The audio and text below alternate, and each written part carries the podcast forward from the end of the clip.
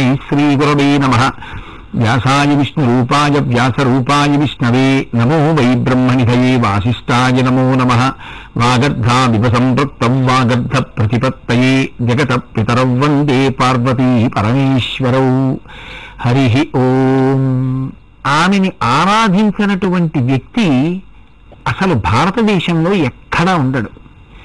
బాగా చదువుకున్న వాళ్ళైతే వేదం చదువుకున్న వాళ్ళైతే ఆమెని గాయత్రి అని పిలిచారు. లేదు తమ సౌభాగ్యం కోసం ఒక నోము ఒక పేరంటము ఏదో చేసుకుంటున్నారు. ఆ చేసుకునేటటువంటి వాళ్ళు ఇందిరా ప్రతిగృహాతో ఇందిరా వై దదాతి చ ఇస్తున్నది లక్ష్మి పుచ్చుకుంటున్నది లక్ష్మి అన్న భావనతో వాయనాలు ఇచ్చుకుని పూజ చేస్తారు. కాదు ఒక సుమంగళి. సుమంగళీత్వానికి సూచనగా అమ్మవారి సౌభాగ్య చిహ్నములైనటువంటి పసుపు రాసుకోవడం బొట్టు పెట్టుకోవడం పువ్వులు పెట్టుకోవడం ఇలాంటివి చేస్తారు. అసలు లోకంలో ఏ ఆడదైనా కోరుకునేది ఏది అంటే ఎప్పుడూ పసుపు కుంకుమలతో ఉండాలని కోరుకుంటుంది. పసుపు కుంకుమలతో ఉండాలని కోరుకున్నప్పటికీ నక్షత్ర రీత్యా గండకాలము అని ఉంటుంది. పురుషుడు ఒక నక్షత్రంలో పుట్టి తీరవలసిందే కదా. కాబట్టి గండకాలం ఉంటుంది. ఇప్పుడు గండకాలంలో ఉన్నటువంటి తన భర్తని కాపాడి తను బ్రతికున్నంత కాలం నిద్ర లేచినప్పుడల్లా భర్త యొక్క ముఖం చూడగలిగినటువంటి అదృష్టం తనకి దక్కాలని ప్రతి ఆడది కోరుకుంటుంది. అలా కోరుకున్నప్పుడు ఎవరిని ఆరాధన చేస్తుంది? సర్వమంగళాస్వరూపిణిగా ఆ అమ్మవారిని పూజ చేస్తుంది.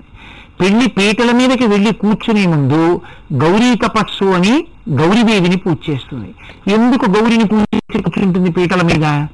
అంటే అమ్మవారు ఒకనకొకప్పుడు పరమశివుడి పక్కకెళ్ళి కూర్చుంది. అసలు ఆయన ఎప్పుడూ ఏమీ అనడు. ఆయన పెద్ద పరిహాసం ఆడేటటువంటి స్వభావం ఉన్నవాడే కాడు. అటువంటి వాడు చమత్కారంగా నారాయణుని చెల్లెలు నారాయణి కదా. నల్లని వాని చెల్లెలు నల్లగా ఉంటుంది. అందుకని నల్లగా ఉన్న పిల్ల నేను ఇంత తెల్లగా ఉంటాను అనడం కోసమని పరిహాసంగా కాళీ అన్నాడు. ఇలా చూసి కాళీ అంటే ఆవిడికి కోపం వచ్చింది. ఎప్పుడూ భర్త మనస్సులో తన స్థానం ఇంత కూడా జారిపోవడాన్ని ఇష్టపడనటువంటి అమ్మ ఇన్నాళ్ళకి ఎంత మాట అన్నావయ్యా? అంటే నువ్వు తెల్లగా ఉంటావు నేను కొంచెం నల్లగా ఉంటాననే. అంటే మన ఇద్దరికీ కుదరలేదా ఏ? నీ మనసులో ఏమైనా వెలితి ఉండిపోయిందా ఏ? అనుకుందిటే. ఒక్కసారి ఆయన ఎడమ తొడ నుంచి దూకేసి యోగాగ్నిలో ప్రవేశించి పసుపు ఎరుపులతో కూడినటువంటి రంగుతో గౌరవర్ణంలో గౌరి అయి వచ్చి ఆయన తొడ మీద కూర్చుని నువ్వు కేవలం తెల్లగా ఉంటావు నేను చూడు ఎలా ఉన్నాను ఎంత అందంగా ఉన్నాను అంది.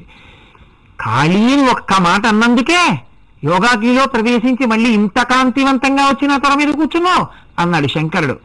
ఏమమ్మా నిన్ను నీ భర్త ఒక్కసారి ఖాళీ అని పిలిచినంత మాత్రం చేతనే యోగాగ్నిలో దూకి పసుపు ఇరుపులతో కూడినటువంటి గొప్ప కాంతితో మళ్ళీ వచ్చి భర్త తొల మీద కూర్చుని ఆ ఎంత అందంగా ఉన్నావని మళ్ళీ భర్తతో అనిపించుకుంటే తప్ప నువ్వు శాంతి పొందలేదే. నేను కూడా గృహస్థాశ్రమంలో కెడుతున్నాను నేను కూడా ఒక పురుషుడికి భార్యని కాబోతున్నాను.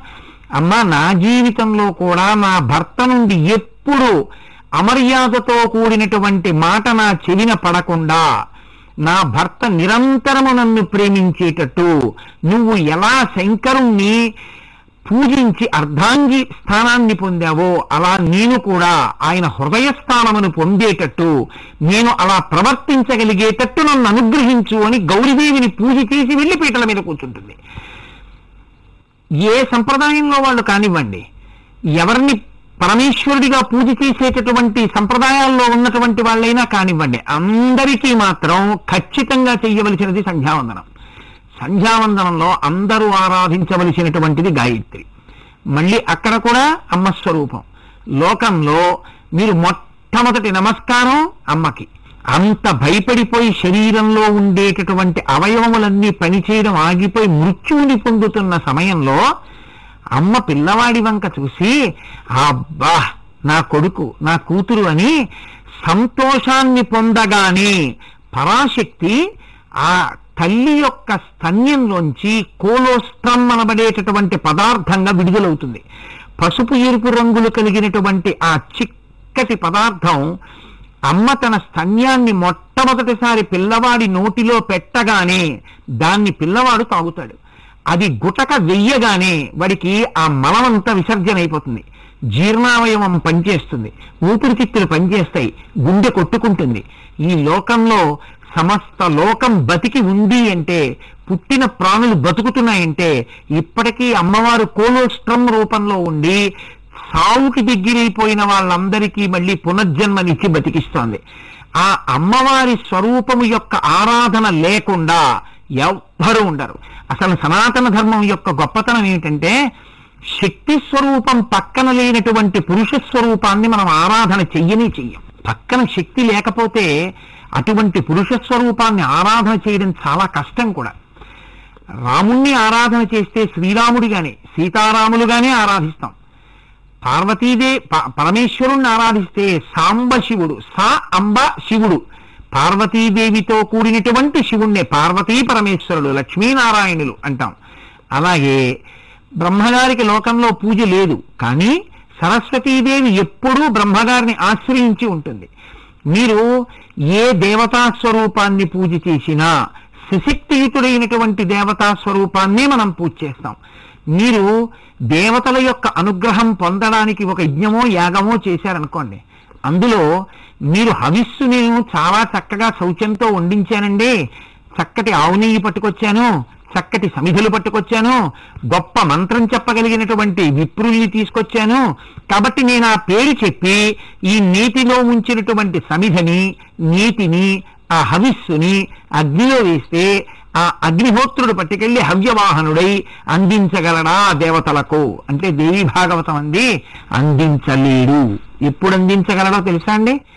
ఇంతమంది దేవతలకు మీరు ఏ దేవత పేరు చెప్పి హవిస్సు విడిచిపెట్టారో హవిస్సు అగ్నిలో వేశారో ఈ హవిస్సునంతటినీ కూడా ఆయా దేవతలకు ఇవ్వగలిగినటువంటి శక్తిగా అగ్నిహోత్రుడి పక్కన చేరి ఉన్నది ఎవరో తెలుసా?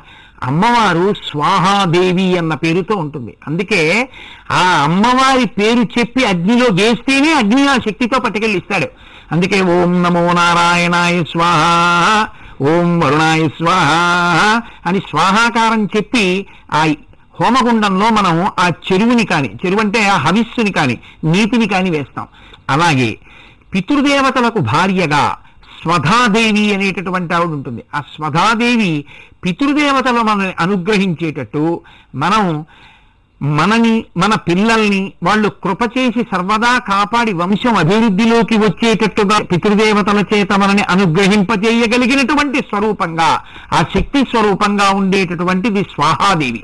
అలాగే మీరు స్మరణ చేసినంత మాత్రం చేత మీకు సమస్త మంగళములనిచ్చి మీరు ఒక మంగళకార్యం చేద్దాము లోకానికి పనికొచ్చే పని చేద్దాము అనుకుంటే అలా చెయ్యడానికి వీలు లేకుండా మీకు అడ్డుపడి మీకు ప్రతిబంధకంగా నిలబడేటటువంటి ఆ ప్రతిబంధక స్వరూపాన్ని తొలగించి మీ కామితము నెరవేటే నెరవేరేటట్టు చేసి లోకాన్నంతటినీ అనుగ్రహించగలిగినటువంటి స్మరణ చేత అనుగ్రహించగలిగిన గొప్ప దేవతా స్వరూపంగా పరిహమిల్లినటువంటి తల్లి మంగళచండికా స్వరూపం అలాగే చంటి పిల్లలు పుడతారు. పుట్టినప్పుడు ఆ చంటి పిల్లల్ని చెరకడానికి ఉగ్రమైనటువంటి భూతములు ప్రసూతి గృహంలోకి చేరుతాయి. అలా ప్రసూతి గృహంలో మన కంటికి కనపడకుండా చేరి చంటి బిడ్డల్ని చెనకడానికి ప్రయత్నించేటటువంటి ఉగ్రభూతముల నుండి పసిపిల్లల్ని రక్షించి దాని వలన వంశం నిలబడేటట్టు చేసి పితృరుణం నుంచి మనం విముక్తులం అయ్యేటట్టుగా మనల్ని అనుగ్రహించేటటువంటి తల్లి షష్ఠీదేవి. సమస్త ప్రకృతి యొక్క శక్తిలో ఆరవ వంతు షష్ఠీదేవిగా వచ్చింది. అందుకే దేవీ భాగవతాంతర్గతమైనటువంటి షష్ఠీదేవి స్తోత్రాన్ని బిడ్డలు లేనటువంటి వారు ప్రతిరోజు ఆ షష్ఠీదేవి యొక్క నామాన్ని ఇంత సంఖ్య వరకు అని జపం చేస్తే తప్పకుండా ఆవిడ అనుగ్రహంతో బిడ్డలు కలుగుతారని మనకి ఆ ఆఖ్యానంలో వ్యాస భగవానుడు నిరూపణ చేసి చూపించాడు. కాబట్టి బిడ్డలు లేని వారికి బిడ్డలు ఇవ్వగలిగినటువంటి తల్లి ఆవిడే. అలాగే పుట్టినటువంటి బిడ్డలు ఉగ్రభూతముల చేత చెనకబడకుండా రక్షించగలిగినటువంటి తల్లి కూడా ఆ షష్ఠీదేవియే. ఇంత శక్తి కలిగినటువంటి అమ్మవారి స్వరూపం ఆ షష్ఠీదేవి. అలాగే మనకి ఏదైనా ఒక దానం చేస్తాం. దానం చేయడం అంటే ఏంటి? దానం చేయడం అంటే అవతలవాడు లేనివాడు మనం ఉన్నవాళ్ళం. మనం ఉన్నవాళ్ళం కాబట్టి లేనివాడికి ఇస్తున్నాం అన్న భావనతో చేయడం సనాతన ధర్మంలో అంగీకరించారు సనాతన ధర్మంలో మనం ఏం చేసినా ఎలా చేస్తామంటే ఈయన నాకు విష్ణు స్వరూపుడు. విప్రాయ భవతే విష్ణు స్వరూపాయతే అంటాడు బలిచక్రవర్తి వామనమూర్తికి దానం చేస్తూ. ఎదురుగుండా నిలబడినటువంటి వాడు ఈశ్వరుడు. ఈశ్వరుడు ఎందుకు వచ్చి నిలబడ్డాడు? నా దగ్గరికి వచ్చి చెయ్యి చాపి ఎందుకు పుచ్చుకుంటున్నాడు? నన్ను అనుగ్రహిస్తున్నాడు. ఎలా అనుగ్రహిస్తున్నాడు? ఇప్పుడంటే నాకు ఐశ్వర్యం ఉంది. ఐశ్వర్యం ఎందుకుంది? నేను గత జన్మలో పుణ్యం చేశాను. ఆ పుణ్యం ఏమైపోయింది? ఖర్చు అయిపోయింది. ఖర్చు అయిపోతే ఏమైంది? ఐశ్వర్యం వచ్చింది. ఇప్పుడు ఈ ఐశ్వర్యం ఏమవుతుంది? నేను తీసుకెళ్ళి దాచాను. దాస్తే ఏమవుతుంది? కాలగతిలో నా ఆయుర్దాయం అయిపోతే నా శరీరం పడిపోతుంది. పడిపోతే ఇప్పుడు నా పుణ్యం అంతా ఖర్చు అయితే వచ్చిన ధనాన్ని ఎవరు పంచుకుంటారు? నా కడుపున పుట్టినటువంటి బిడ్డలు పనిచేసుకుంటారు. మరి నేను మళ్ళీ పుణ్యం లేకపోతే వచ్చే జన్మలో మళ్ళీ శరీరం వస్తుంది కదా? వచ్చినప్పుడు నా భార్యా బిడ్డలకు ఏం పెట్టను నేను? పెట్టాలంటే నాకు పుణ్యం ఉండాలి కదా? పుణ్యం ఉండాలంటే నా దగ్గర ఏదుందో అది నేను ఇంకొకరికి ఇచ్చేటటువంటి సహృదయం నాకు ఉండాలి కదా. అలా పుచ్చుకోవడానికి ఎదురుగుండా ప్రతిగ్రహీత రూపంతో వచ్చి నిలబడి ఇక్కడ నా దగ్గరున్న ద్రవ్యాన్ని తనుపుచ్చుకుని పరలోకంలో నాకు కావలసినటువంటి సుఖాన్ని ఇవ్వడానికి నేను ఇక్కడ చేసిన కార్యక్రమాన్ని పుణ్యంగా మార్చగలిగినటువంటి శక్తి ఆ దానమనందు అంతర్లీనంగా ఉంటుంది. మీకు బాగా అర్థమయ్యేటట్టు చెప్పాలి అంటే నా దగ్గర లక్ష రూపాయలు ఉన్నాయనుకోండి నేను అమెరికా బయలుదేరాను. లక్ష రూపాయలు బ్రీఫ్ కేసులో సర్దుకుని అమెరికాలో విమానం దిగి ఏదో ఓ టీ కొట్టుకు వెళ్ళి నేను ఓ పదివేల రూపాయలు తీసుకెళ్ళి అక్కడ పెట్టి అయ్యా టీ ఇమ్మంటే ఆయన పదివేల రూపాయలు చెత్తకుండీలో విసిరిస్తాడు ఎందుకని? ఇక్కడ రూపాయి అక్కడ పనికిరాదు. నేను వెళ్ళే ముందు ఏం చెయ్యాలి?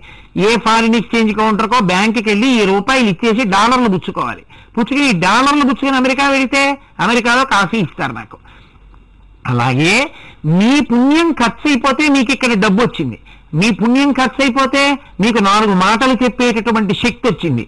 మీ పుణ్యం ఖర్చు అయిపోతే ఒకళ్ళకి ఉపకారం చేయగలిగిన అధికారం వచ్చింది. మీ పుణ్యం ఖర్చు అయిపోతే నలుగురికి అన్నం పెట్టగలిగినటువంటి శక్తి మీకు కలిగింది. అటువంటి పంట పొలాలు మీకున్నాయి.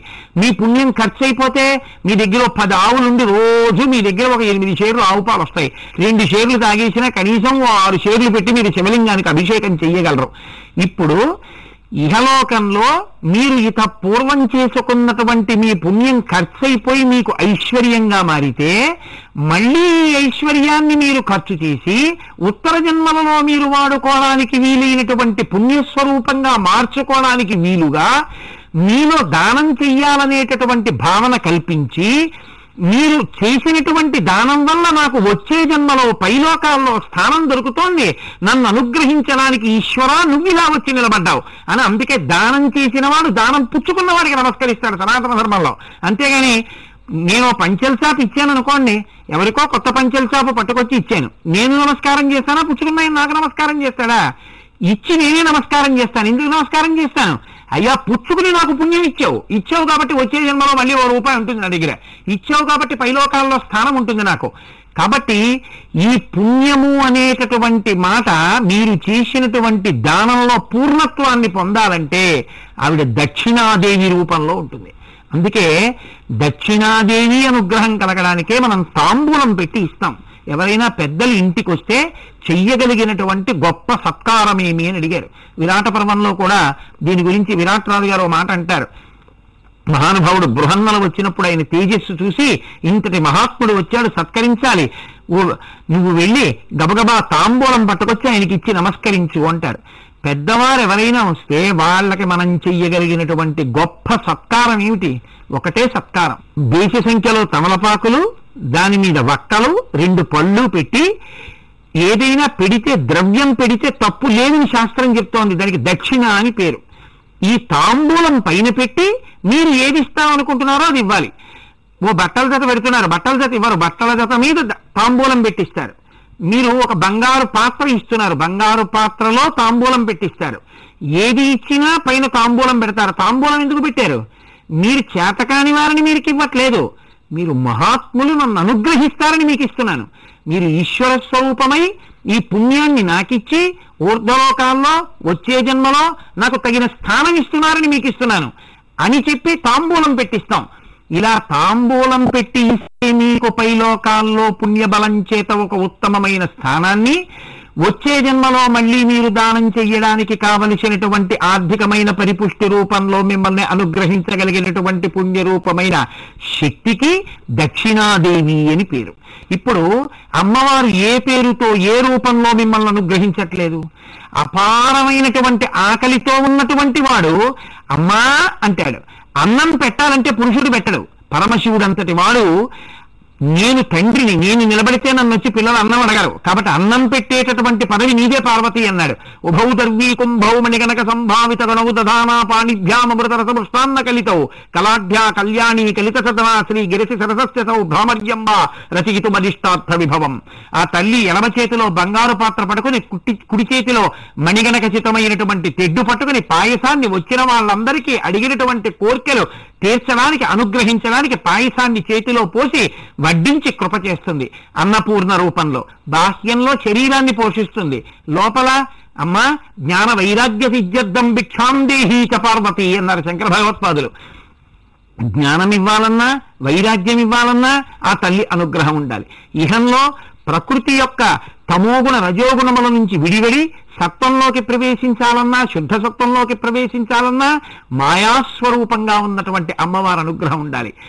అసలు తిరుమలలో పడి కొట్టుమిట్టాడుతున్నటువంటి మనకి తమోగుణం అంటే ఏమిటో రజోగుణం ఏమిటో సత్వగుణం ఏమిటో శుద్ధ సత్వం ఏమిటో త్రిగుణాతీతమైన స్థితి ఏమిటో తెలియాలంటే అమ్మవారి అనుగ్రహం ఉంటే అమ్మవారి చేత వచ్చినటువంటి ఈ త్రిగుణముల యొక్క స్థితి తెలుస్తుంది.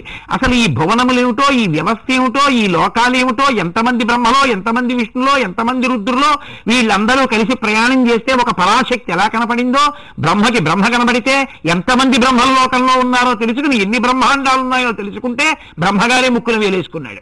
అంతమంది విష్ణువులు ఇంతమంది బ్రహ్మల్ని ఇంతమంది విష్ణువుల్ని ఇంతమంది రుద్రుల్ని సృజించి పరాశక్తి అయి తాను ఈ లోకాన్నంతటి నడిపేటటువంటి తల్లి ఉండేటటువంటి అధివాస స్థానమైన మణిద్వీప వర్ణన వినాలంటే దేవీ భాగవతాన్ని మనం పరిశీలనం చేయాలి ఇన్ని విషయాల్ని మనల్ని ఉద్ధరించడానికి ఇన్ని రూపాలు పొంది మనల్ని అనుగ్రహిస్తూ మన శరీరంలో శక్తి రూపంగా ఉన్నటువంటి తల్లి అమ్మవారే. ఇవాళ నేను నాలుగు మాటలు చెప్తే ఆ తల్లి అనుగ్రహం. నాలుగు మాటలు మీరు వింటే తల్లి అనుగ్రహం. ఈ మాట కదిలితే తల్లి అనుగ్రహం. చెయ్యి కదిలితే అమ్మవారి అనుగ్రహం. ఎక్కడ కదలిక ఉన్నా ఆ తల్లి.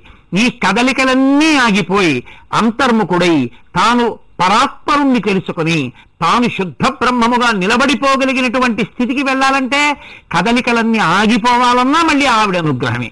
కాబట్టి అసలు అమ్మ పాదములు పట్టుకోకుండా మీరు లోకంలో ఏం సాధించగలరు? అందుకే ఆ తల్లికి దేవి అని పేరు. ఆ తల్లి క్రీడించున్నది ప్రకాశించున్నది సమస్తమనందు చైతన్య స్వరూపమై ఉన్నది. అటువంటి భగవతి అటువంటి తల్లి అటువంటి అమ్మవారి పేరు ఒక్కసారి చెప్పుకుంటే అమ్మవారికి నమస్కరిస్తే ఏమవుతుందో మనకి శంకర భగవత్పాదులు సౌందర్యలహరిలో అంటారు. దేవీ భాగవతం అంతా అమ్మవారికి సంబంధించినటువంటి వృత్తాంతము. ఇటువంటి దేవీ భాగవతాన్ని చదువుకున్నా అమ్మవారి అనుగ్రహాన్ని మనసా అనుభవించి ఒక్కసారి తల వంచి నమస్కరించినా అటువంటి వారు ఏ స్థితిని పొందుతారట? సరస్వత్యా లక్ష్మ్యా విధిహరిత పత్నో విహరతే రతే పాతివ్రత్యం శిథిలయతి రంజేన వపుషా చిరంజీవన్నేవ క్షపిత పశుపాశవ్యతికర పరానందాభిక్యం రసయతి రసం తద్భజనవాన్ అంటారు. అమ్మవారిని అనుగ్రహించిన వాణ్ణి అమ్మవారు ఏ స్థితికి పెంచుతుందంటేట సరస్వత్యా లక్ష్మ్యా విధి హరి సపత్నో విహరతే. బ్రహ్మగారు చూసి అనుకుంటారట ఏమిట్రా నా భార్య సరస్వతీదేవి కటాక్షం నా ఎందున్న కన్నా కూడా వీడి ఎందే ఎక్కువగా ఉంది?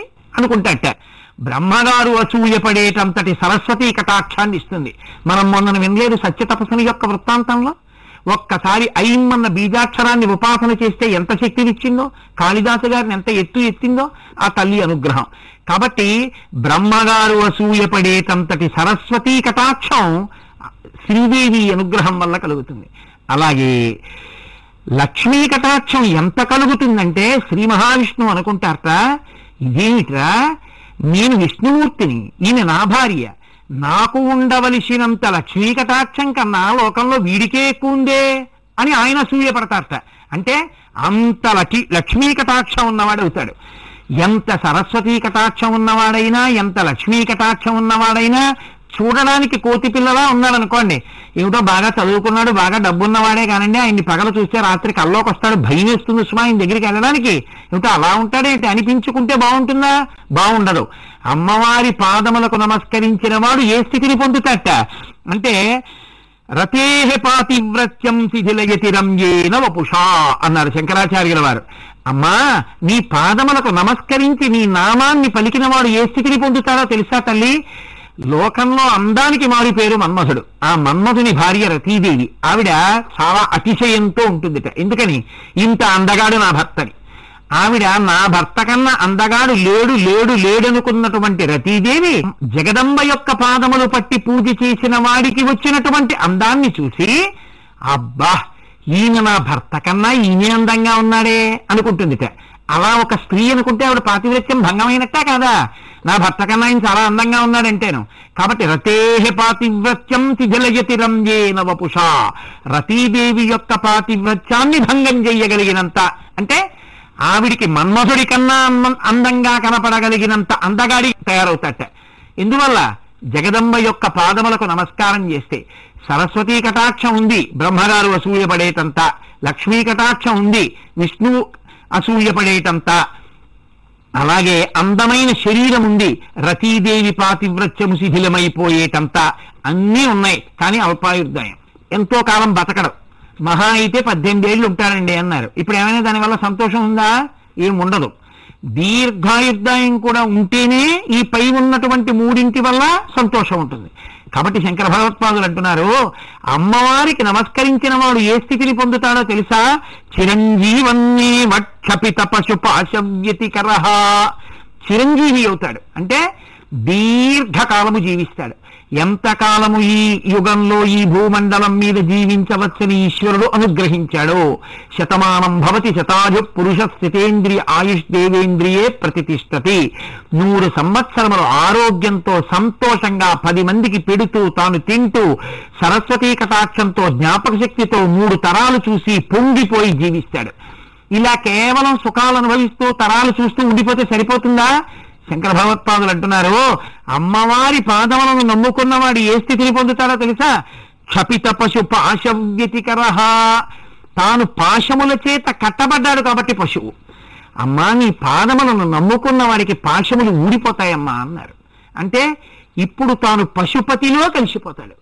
శివుల్లో కలిపేయగలిగినటువంటిది మాయ అన్న తెరని పైకెత్తగలిగినది పరబ్రహ్మము యొక్క దర్శనము చేయించగలిగినది పరబ్రహ్మములో చేర్చగలిగినది తన అనుగ్రహమును కృప చేయగలిగినది అమ్మవారు. కాబట్టి చిరంజీవన్నీ భక్షపిత పశు పాశవ్యతికర పరానందాభిక్యం రచయతి రసం తద్భజనవాన్ తద్భజనవాన్. అమ్మా ఎవరు నీ నామం చెప్తున్నారో ఎవరు నీ కథలు చెప్పుకుంటున్నారో ఎవరు నీ కథలు చెప్పుకుని మురిసిపోతున్నారో ఎవరు సంతోషంతో ఉంటున్నారో ఎప్పుడు నీ స్తోత్రాన్ని చేస్తూ ఉంటారో నీ దేవాలయం చుట్టూ తిరుగుతూ ఉంటారో నిన్ను మనసులో భావన చేస్తూ ఉంటారో అటువంటి వారందరికీ కూడా ఇక్కడే బ్రహ్మానందాన్ని అనుభవించి ముక్త పురుషుడుగా నిలబడి ఈ శరీరము నేను కాదు లోపల ఉన్న ఆత్మ నేను అని తెలుసుకోగలిగినటువంటి శక్తిని పరాశక్తి కృప చేస్తుంది తద్భజనవాన్. అమ్మవారికి నమస్కరించిన వాడికి అంత శక్తినిస్తుందయా అన్నారు శంకరాచార్యుల వారు పరాశర భట్టర్లు శ్రీగుణరత్న కోసం చేస్తూ ఐశ్వర్యమక్షర గతింప రమం పదం వా కస్మై తిచంజలి భరం వహతే వితీర్య అస్మై నకించిత్ చితం తవ కృత్యదాంబ తం లజ్జసే కదయకో యుదార భావ అంటారు. ఐశ్వర్యమక్షరగతిం పరమం పదం వా. ఆ తల్లి ఒక్కసారి వెళ్ళి మనసా నమస్కరించినటువంటి వాడికి ఇహలోకంలో కావలసినటువంటి సమస్త సౌఖ్యాలు ఇచ్చి మూడు తరాలు చూడగలిగినటువంటి అదృష్టాన్నిచ్చి తేలికగా శరీరం నుంచి విడిపోయేటట్టుగా సౌఖ్యాన్నిచ్చి విడిపోయిన తరువాత పుష్పక విమానంలో వచ్చి దివ్యమైన విమానంలో భర్తతో కలిసి వచ్చి శ్రీ మహావిష్ణువు చెయ్యిచ్చి పట్టుకుని పైకెత్తి తన పక్కన కూర్చోబెట్టుకుని వైకుంఠానికి తీసుకెడుతుంటే స్వామి మీరు కనపడుతున్నారు కానీ మా అమ్మ కనపడటం లేదేమంటే ఇదిగోనయ్యా పక్కన నిలబడింది చూడంటారట. అమ్మవారు ఓ తెర పక్కకెళ్ళి నిలబడుతుందిట. అమ్మ ఏమమ్మా నాకు కనపడటం లేదే?